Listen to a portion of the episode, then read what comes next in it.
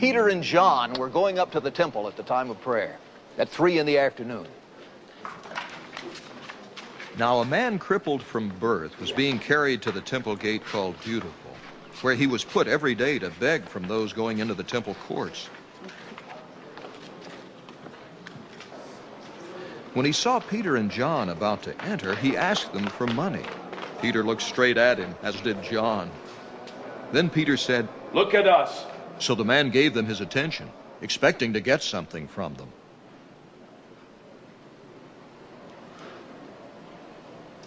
Then Peter said, Silver or gold I do not have, but what I have I give you. In the name of Jesus Christ of Nazareth, walk.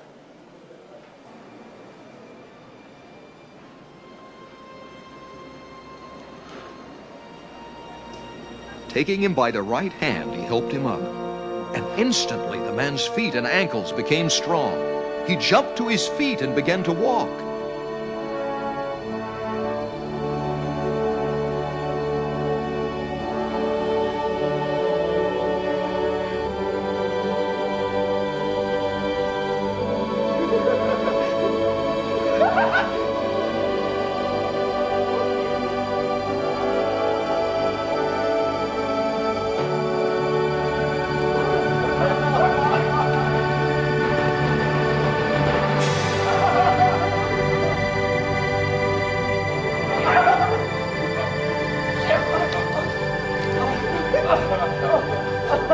He went with them into the temple courts, walking and jumping and praising God.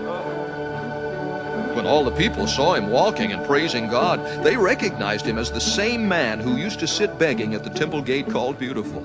And they were filled with wonder and amazement at what had happened to him. While the beggar held on to Peter and John, all the people were astonished and came running to them in the place called Solomon's Colonnade. When Peter saw this, he said to them, Men of Israel, why does this surprise you? Why do you stare at us as if by our own power or godliness we had made this man walk? The God of Abraham, Isaac, and Jacob, the God of our fathers, has glorified his servant Jesus. You handed him over to be killed, and you disowned him before Pilate, though he had decided to let him go. You disowned the holy and righteous one and asked that a murderer be released to you. You killed the author of life. But God raised him from the dead. We are witnesses of this. By faith in the name of Jesus, this man whom you see and know was made strong. It is Jesus' name and the faith that comes through him that has given this complete healing to him, as you can all see. Now, brothers, I know that you acted in ignorance, as did your leaders. But this is how God fulfilled what he had foretold through all the prophets, saying that his Christ would suffer. Repent, then, and turn to God, so that your sins may be wiped out, that times of refreshing may come from the Lord, and that he may send the Christ who has been appointed for you, even Jesus. He must remain in heaven until the time comes for God to restore everything, as he promised long ago through his holy prophets.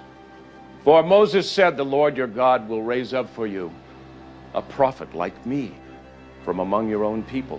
You must listen to everything he tells you. Anyone who does not listen to him will be completely cut off from among his people. Indeed, all the prophets from Samuel on, as many as have spoken, have foretold these days. And you are heirs of the prophets and of the covenant God made with your fathers. He said to Abraham, Through your offspring, all peoples on earth will be blessed. When God raised up his servant, he sent him first to you to bless you by turning each of you from your wicked ways. This is a day in the life of a young church, the first church, the first congregation. We see the days pictured in a big picture at the end of chapter 2. It says that they uh, were baptized and that wonders and signs were done through the apostles, and they continued steadfastly in teaching, fellowship, and prayers and eating together. Uh, they continued daily with one accord in the temple. This is one of those days. Praising God, and the Lord was adding to the church daily those who were being saved. On that day, the church was 3,000. By the end of this day, the church had grown through accumulating growth over the days to 5,000 men. So, this is a wonderful picture of what one of those days was like. It took place in the temple where they went every day to pray. Uh, there were hours of prayer. There was the noon hour, which is known as the sixth hour. There was nine o'clock, which is known as uh, the third hour. This is when the day of Pentecost began to happen, when the crowd gathered at 9 a.m. in the morning. And then here, there's a ninth hour, about 3 o'clock in the afternoon. They gather uh, after a sacrifice to pray. And so Christianity is a form, actually started as a form of Judaism, a branch of Judaism growing out of the root of, of Abraham. And we've been grafted in. Who knows that's true? And so there they are going to pray. And the temple itself was a large courtyard and then a temple proper in the courtyard, which had a holy place within that and the holiest of holies inside of that. So the outer circle, as it were, the outer place is the court of the Gentiles. This is where the Lord cleansed the temple twice, ran off the money exchangers and the, the animals that were being sold there. And then inside of that was the temple proper, which had two courts the uh, women's court and then the men's court. They were closer to the action, and then the holy place, and then the Holy of Holies. So this lame man was sitting at the beautiful gate, the main entrance to the temple proper inside the court, the main courtyard. Every day, sitting there, and people are coming past him to pray. And no doubt, giving him money. So he's at a prime location. He is uh, over 38 years old, about 40 years old. We learn this in the next chapter. He's been lame from birth. He's a professional beggar. He is defined by what he can't do. You imagine what a day in his life was like, and then what a change that occurred. Talk about a life that's that converted, transformed when he was healed. Now, no longer uh, defined by what he can't do, but defined by what he can do and the potential that God opened up for him. The third chapter is what we're going to just focus on today. It's an amazing story, the story of this healing, and then of Peter's sermon. Uh, the crowd gathers, and Peter basically says, Are you amazed at this? Is this you, you find this amazing? and he goes on and uh, says, The God of Abraham, Isaac, and Jacob, the God of our fathers, glorified his servant Jesus, whom you delivered up and denied in the presence of Pilate when he was determined to let him go. But you denied the Holy One and the just and asked for a murderer to be granted to you and killed the Prince of Life, whom God raised from the dead, of which we are witnesses. So he's convicting them of their sin, that they asked for a murderer to be released, it was the custom for the Romans to let one criminal go, to give one guy amnesty, to, to give one person reprieve from their sentence. And Pilate said, I, had, I, have no fault in him. It's my custom to let one convict go free. Can I let him go free? And the people said, No, give us Barabbas, a murderer. They gave life to a taker of life and took the life from the Prince of Life. Literally, the author of life is what the Greek word means. To, take, to give life to the taker of life and to give life, to take the life of the giver of life is what salvation was done. We, like Barabbas, are sinners, and Christ became our substitute. The name Barabbas is Bar Abba. He's the son of Abba, a son, a child of the Father.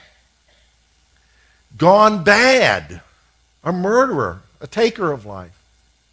was redeemed through literally the giving of the life of the author of life, of Jesus.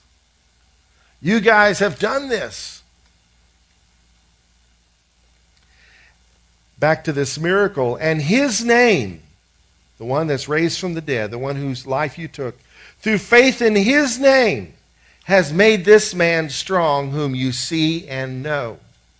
Not only do you have an empty tomb to deal with and a missing body to explain, enemies of Jesus, but now you have miracles happening in the name of the one you tried to destroy. The influence you tried to end is doing this. Yes, the faith which comes through him has given this perfect soundness in the presence of you all. The faith it took for this miracle to come to pass came from Jesus, in whose name this miracle was wrought. Through the Holy Spirit, the church has been given gifts. This was the gift of the working of miracles, the gift of faith, the gift of healings, all happening at the same time. Through the faith that comes through Jesus, this man is strong. They knew, they knew this wasn't some street person they hauled in who, for a buck, pretended he was crippled and pulled off a fake miracle. No, they had known this guy for years. He was there. They saw him every time they came to pray. 40 years old. This was a stunning miracle. No doubt Jesus had walked past this man.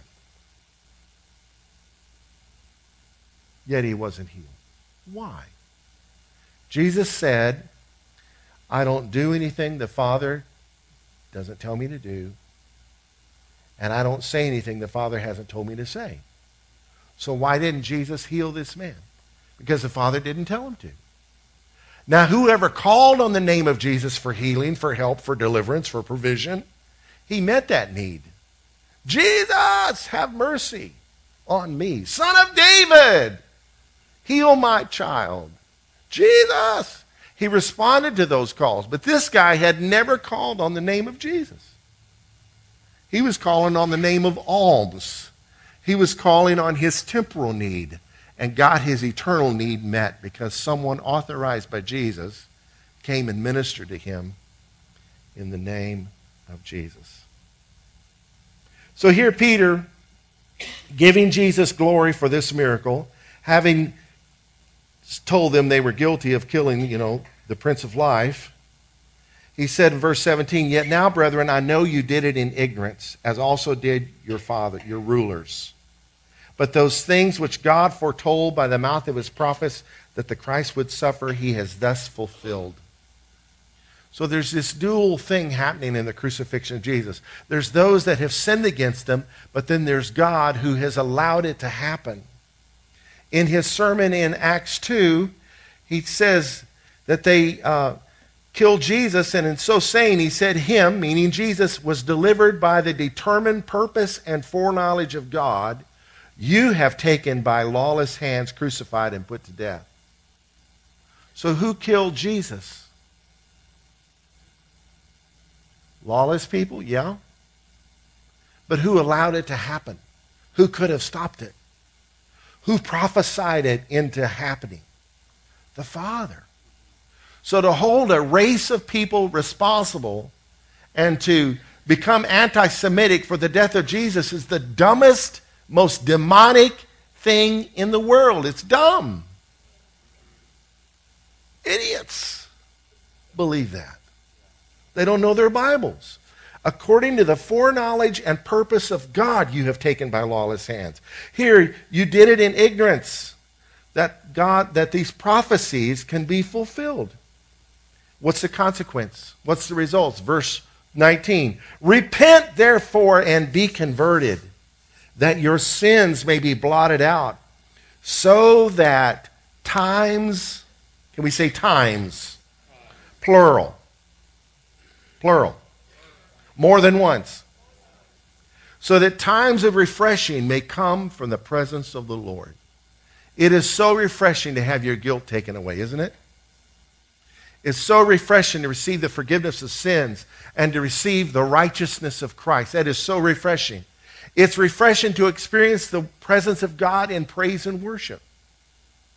Maybe you were refreshed when you got saved, and now you think you just have to grin and bear it until we get to heaven. You know, y'all pray for me that I make it in. Farther along, we'll all understand it better and better by and by, Lord, when the morning comes. I love that song. Sorry for using that, but um, truth is, we will understand it better and by and by. But between now and then, between the heavenly by and by and the nasty now, are times of refreshing where God gives us tastes of heaven. It often happens when we praise and worship the Lord. It happened probably for many in the service today. This is why we gather together for times of refreshing. You need to be refreshed. Just set some time aside for you and Jesus and call on his name and begin to worship him, and his spirit will manifest and give you the refreshing that you need. Repent, therefore, and be converted, that your sins may be blotted out, so that times of refreshing may come from the presence of the Lord. And that, and here's something we're all waiting on the fulfillment of, he may send Jesus Christ, who was preached to you before, whom heaven must receive until the times of restoration of all things, which God has spoken by the mouth of all his holy prophets since the world began. Is the world experiencing a lot of loss, a lot of chaos, a lot of problems, a lot of storms, a lot of destruction? There's coming a time when the Lord returns and He's going to restore everything. We will understand it better by and by. And then he tells how Jesus was the fulfillment of a prophecy Moses gave. Moses truly said to the fathers, The Lord your God will raise up for you a prophet like me from your brethren. Him you shall hear in all things, whatever he says to you. And it shall be that every soul who will not hear that prophet will be utterly destroyed from among the people. This is a prophecy that Moses gave in Deuteronomy 18 that there was a coming a prophet after him out of their midst who would be like him. And so this was a messianic prophecy. In fact, when Christ came, they questioned Is he that prophet? Is he the prophet? Is he the new Moses? Yes! Moses wrote the law on tablets of stone. Christ writes God's law on the fleshly tablets of our hearts. Through him we are given new hearts.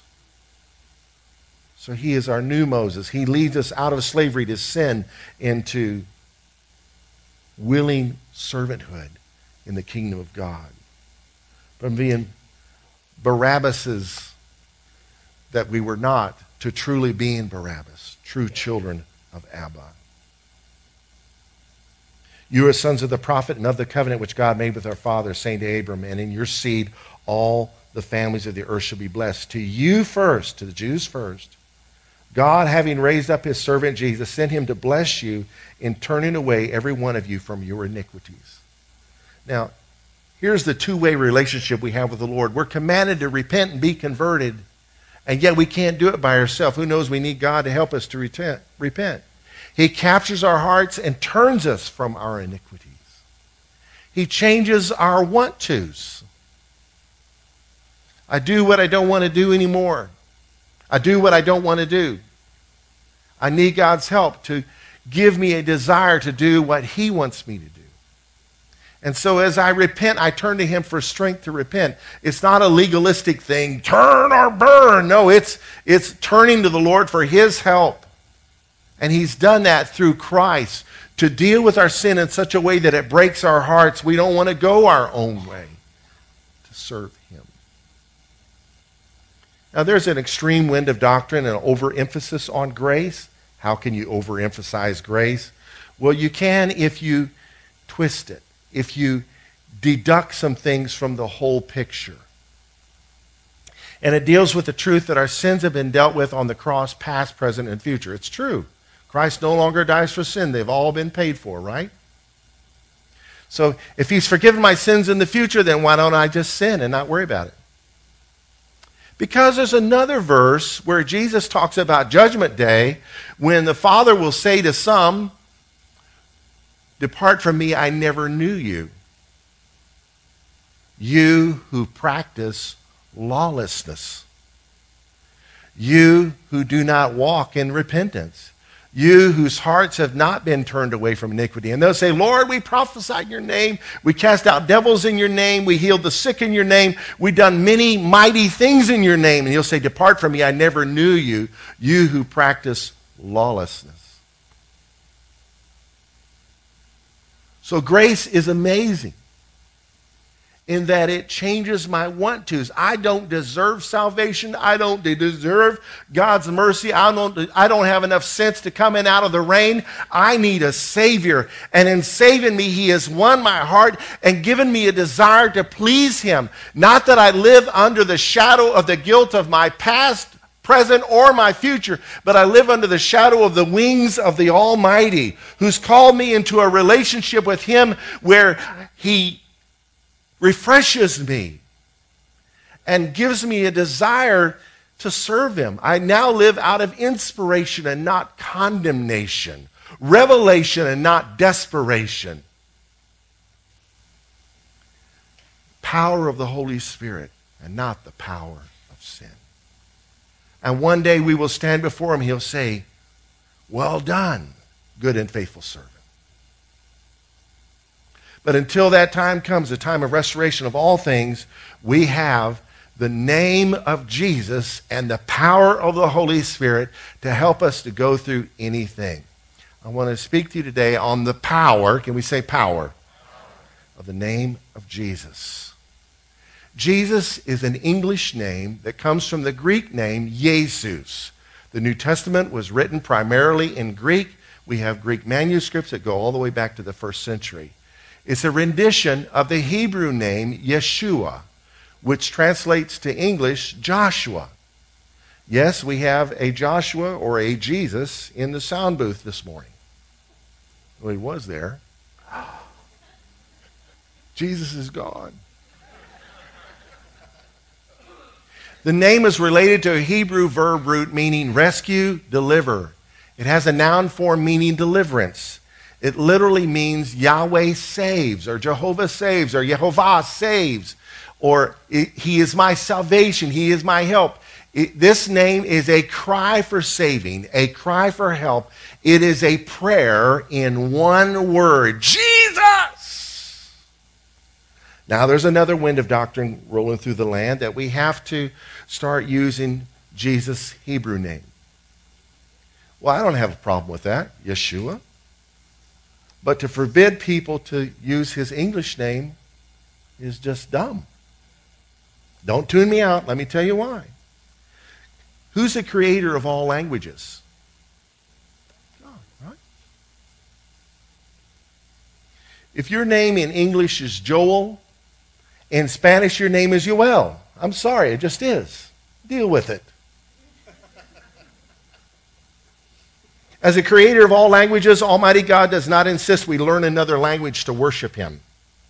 Language is a vehicle that He created with all of its differences, nuances, and dialects, and abilities to change with times and places. Etymology is a beautiful uh, school of thought.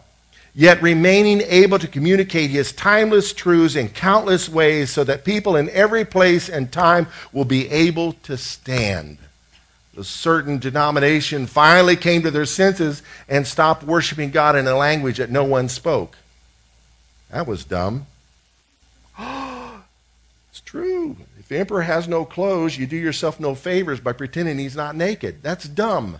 God created languages to be used to worship Him. He's seeking worshipers to worship Him. You do not learn, have to learn Hebrew, Latin, or Arabic to be able to worship. You worship Him in your language we can all rest assured that the following prophecy of Scripture will one day come to pass. God has highly exalted Jesus and given him the name which is above every name, that at the name of Jesus every knee should bow, of those in heaven, of those on earth, and of those under the earth, and that every tongue should confess that Jesus Christ is Lord to the glory of God the Father. Every knee means everyone is going to kneel to him in heaven, on earth, and under the earth means this amazing event will take place everywhere. Every tongue does not mean that thing inside your mouth. It means every language. It's glossa, from which we get the word glossolalia, meaning every language will worship him. In Africa, in Swahili, one day they will all bow their knees and say, Yesu Christu ni Bwana. In Creole, all the Haitians will bow their knees and say, Jésus Christ, c'est What will they say in Bosnia?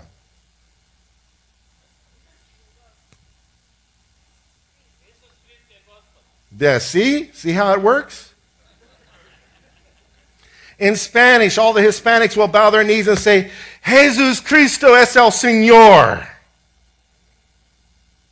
And in English, all the rednecks will say, Jesus Christ is Lord to the glory of God the Father.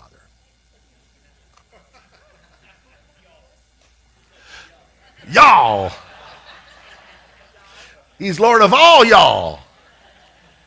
Like other important personal names, Christ's name speaks of his character, his ownership, his authority, his power, and his purpose. The book of Acts is about continuing the ministry of Jesus, and as his ministry is continued, it is done in his name as his representatives, as members of his body.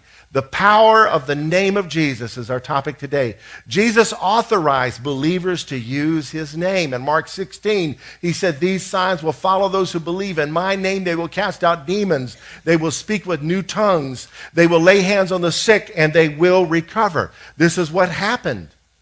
Peter was doing what he was deputized to do. When a deputy pulls you over, it's as though the sheriff is pulling you over because he has been deputized to serve in the place of the sheriff, and you at best heed what he has to say.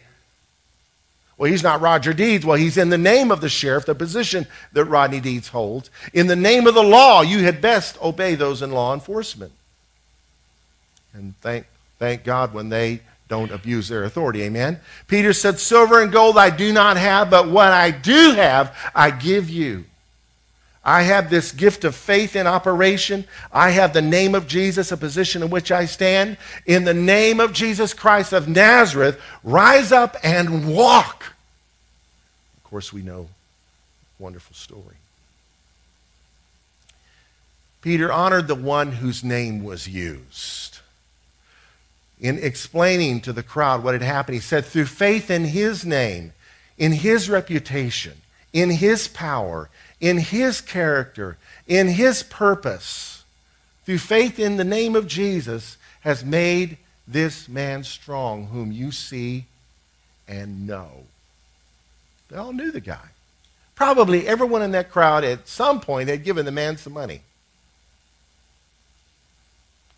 Let it be known to you in the next chapter, he says, to all people of Israel, that by the name of Jesus Christ of Nazareth, just in case you got the wrong Jesus Christo here, the one from Nazareth, whom you crucified, whom God raised up from the dead, by him this man is standing before you well.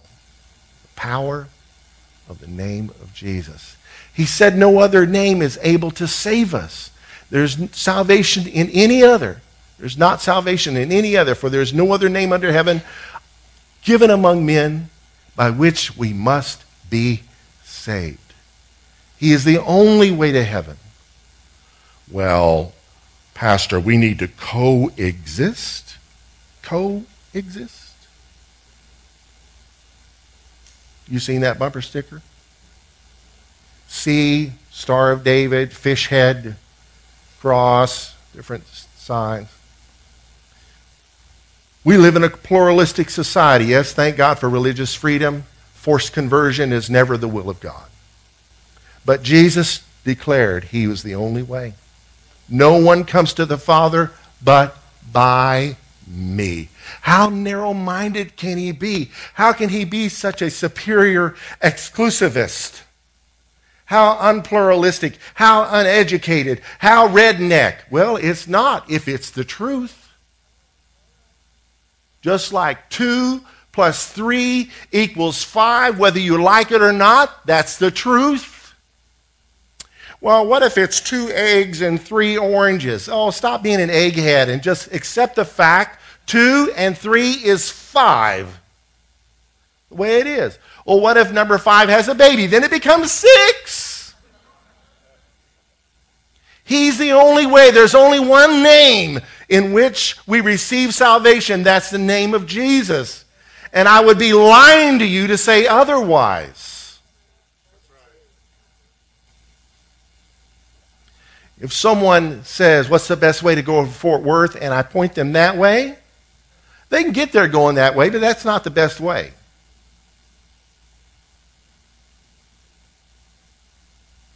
That's the best way. There's no other best way than that way. Right? He is the only way, and his name is the only name. And his enemies knew it, and they hated it, and they ordered them not to speak in his name. They commanded them, they threatened them, don't speak or teach anymore in the name of Jesus. Well, then it was time for some civil disobedience, and they had a prayer meeting and prayed, Lord, don't let us wilt. Don't let us back down. Give us the boldness to speak in your name anyway. Lord, look in their threats. 429. And grant to your servants that with all boldness they may speak your word by stretching out your hand to heal, and that signs and wonders may be done through the name of your holy servant Jesus. And God responded by filling them with boldness, filling them with his spirit, filling them with the power to be witnesses that he had promised in Acts 1 8. When they had prayed, the place where they were assembled together was shaken, and they were all filled with the Holy Spirit, and they spoke the word of God with boldness. And the ministry of Jesus continued, and the fame of his name spread far and wide. And in eight years, the persecution got so intense that they scattered. The foreigners went back to their homeland. And guess what happened? The church grew and grew and grew. And it's still happening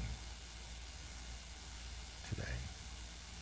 What if they had CNN back then? Or CBN back then? What would a telecast look like? of reporting with anchormen and everything, reporting on this prayer meeting.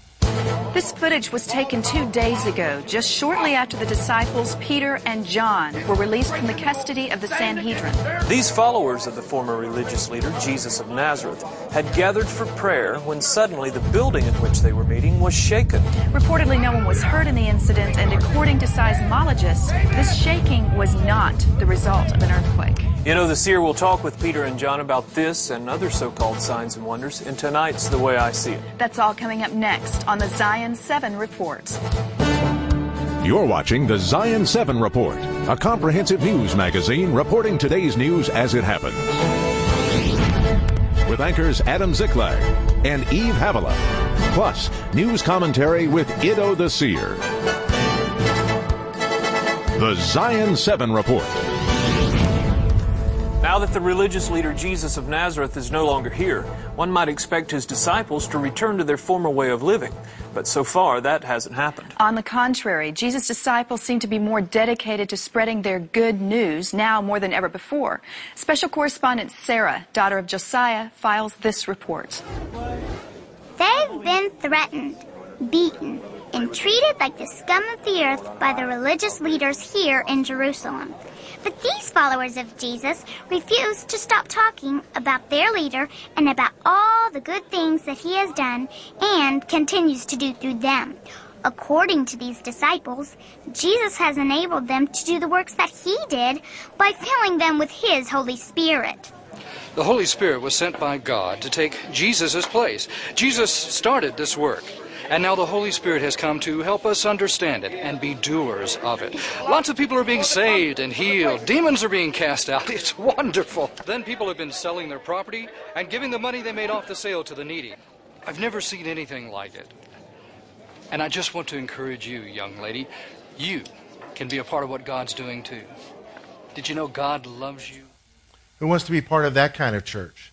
Continuing the ministry of Jesus with true signs and wonders. Not like that one church full of morons. I, I guess I'm just mean today.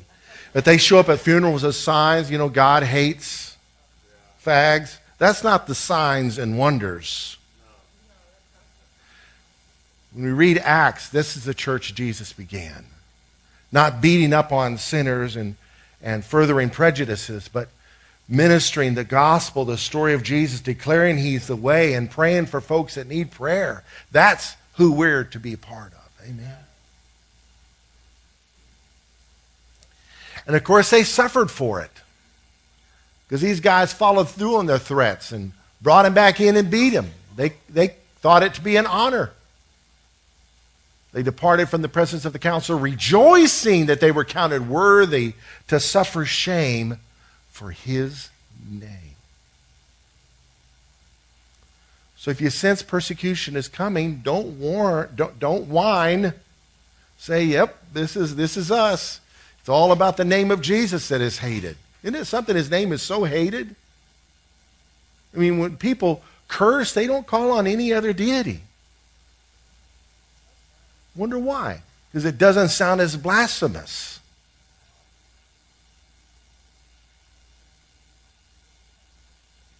Oh, Billy Yella, blama, blama, blama. That doesn't mean nothing. But Jesus Christ, that sounds so blasphemous, doesn't it? Because it is. His name is hated, and you're going to be hated for his name. But it's because of the power that's in his name. It's because of the position we have in his name. The words in the name of are actually in a, if you have a good dictionary, the, the phrase or the prefacing phrase in the name of Jesus, the words in the name of are in the dictionary.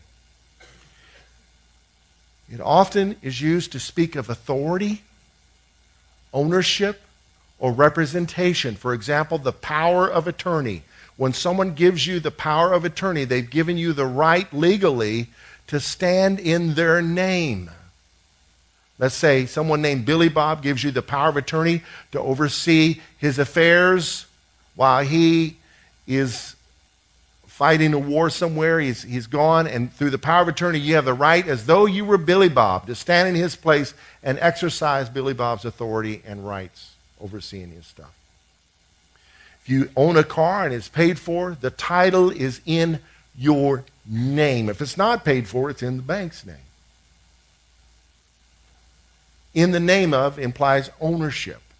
When a policeman commands you to stop in the name of the law, he's not commanding you to stop in his name, but in the name of a higher power. As a representative of law and order. And so we have been given authority to stand and operate and pray in the name of Jesus. Look at what Jesus said. He said repentance and remission of sins would be preached in his name to all nations beginning at Jerusalem.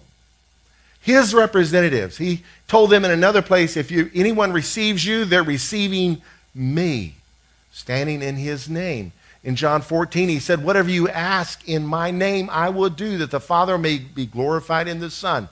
Two chapters later, he, the ne- uh, two verses, well, the next verse he says, If you ask anything in my name, I will do it. Two chapters later, he said, Most assuredly, I say to you, whatever you ask the Father in my name, he will give you. In the name of Jesus is involved in water baptism.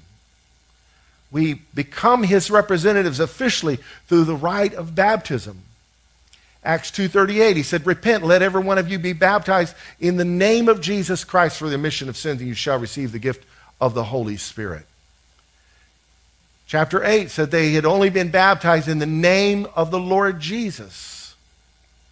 1048 he commanded them to be baptized in the name of the Lord. 19.5 says when these disciples of John the Baptist heard this, they were baptized in the name of the Lord Jesus. It's not just baptism, it's everything. Whatever you do in word or deed, do everything in the name of the Lord Jesus, giving thanks to God the Father through him. Whether you're in law enforcement or food preparation or a plumber, what you do, you do in His name as His representative, as someone standing in the place of Jesus. You're serving your fellow man in His name. It's not a magic formula. It's not some weird incantation like, like a magic wand. In the name of Jesus, I wash this car.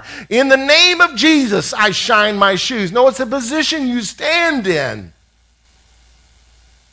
representing the Lord.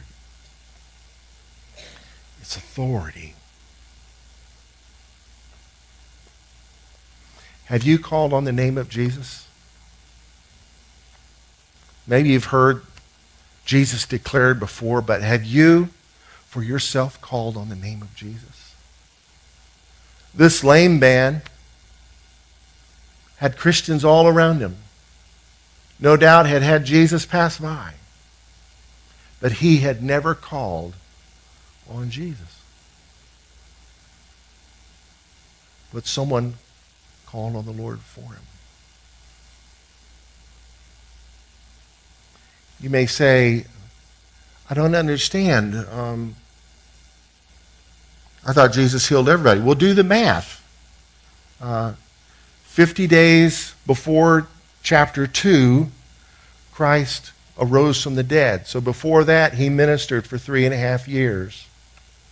So this was some months or some time after chapter 2. Here's chapter 3. Here's this guy who's been begging at this gate for 40 years. So he had been near Jesus and needed to be healed. He never called on his name.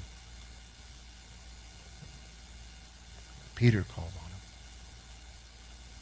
We live in a culture of people that is not calling on the name of Jesus. And we must serve them, minister to them, encourage them in his name. Whatever we do in word or deed, whatever we post in word or picture, let's do it in the name of Jesus. And if you're not called on the name of Jesus, I encourage you to do so. You could do it like this Jesus, I call on your name. Save me. Save me. Prove yourself to me. Make help my unbelief. Let's bow our heads. Lord, I pray for every person here that we would see the benefits of calling in your name. From the person who never has to the person that's in a position where they really do need to call on your name. I pray, Lord, that you would make this truth real to every person here. And for those of us that have called on your name, but we've not been living a life that really can be said to be lived in the name of Jesus because it really doesn't represent you well. Help us, Lord, to repent and be fully converted and follow you with all our hearts, to live lives in light of the authority and the authorization that you have given. Lord, the needy people that we pass by every day, help us to stop and in the name of Jesus minister life and love hope and faith. And even as you enable healing and provision to those people. Pray, Lord, for those in our family. Help us, Lord, to minister to them in the name of Jesus.